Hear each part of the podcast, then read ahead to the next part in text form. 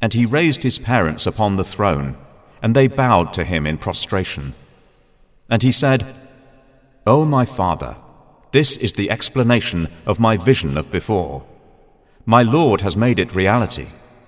And he was certainly good to me when he took me out of prison and brought you here from Bedouin life, after Satan had induced estrangement between me and my brothers.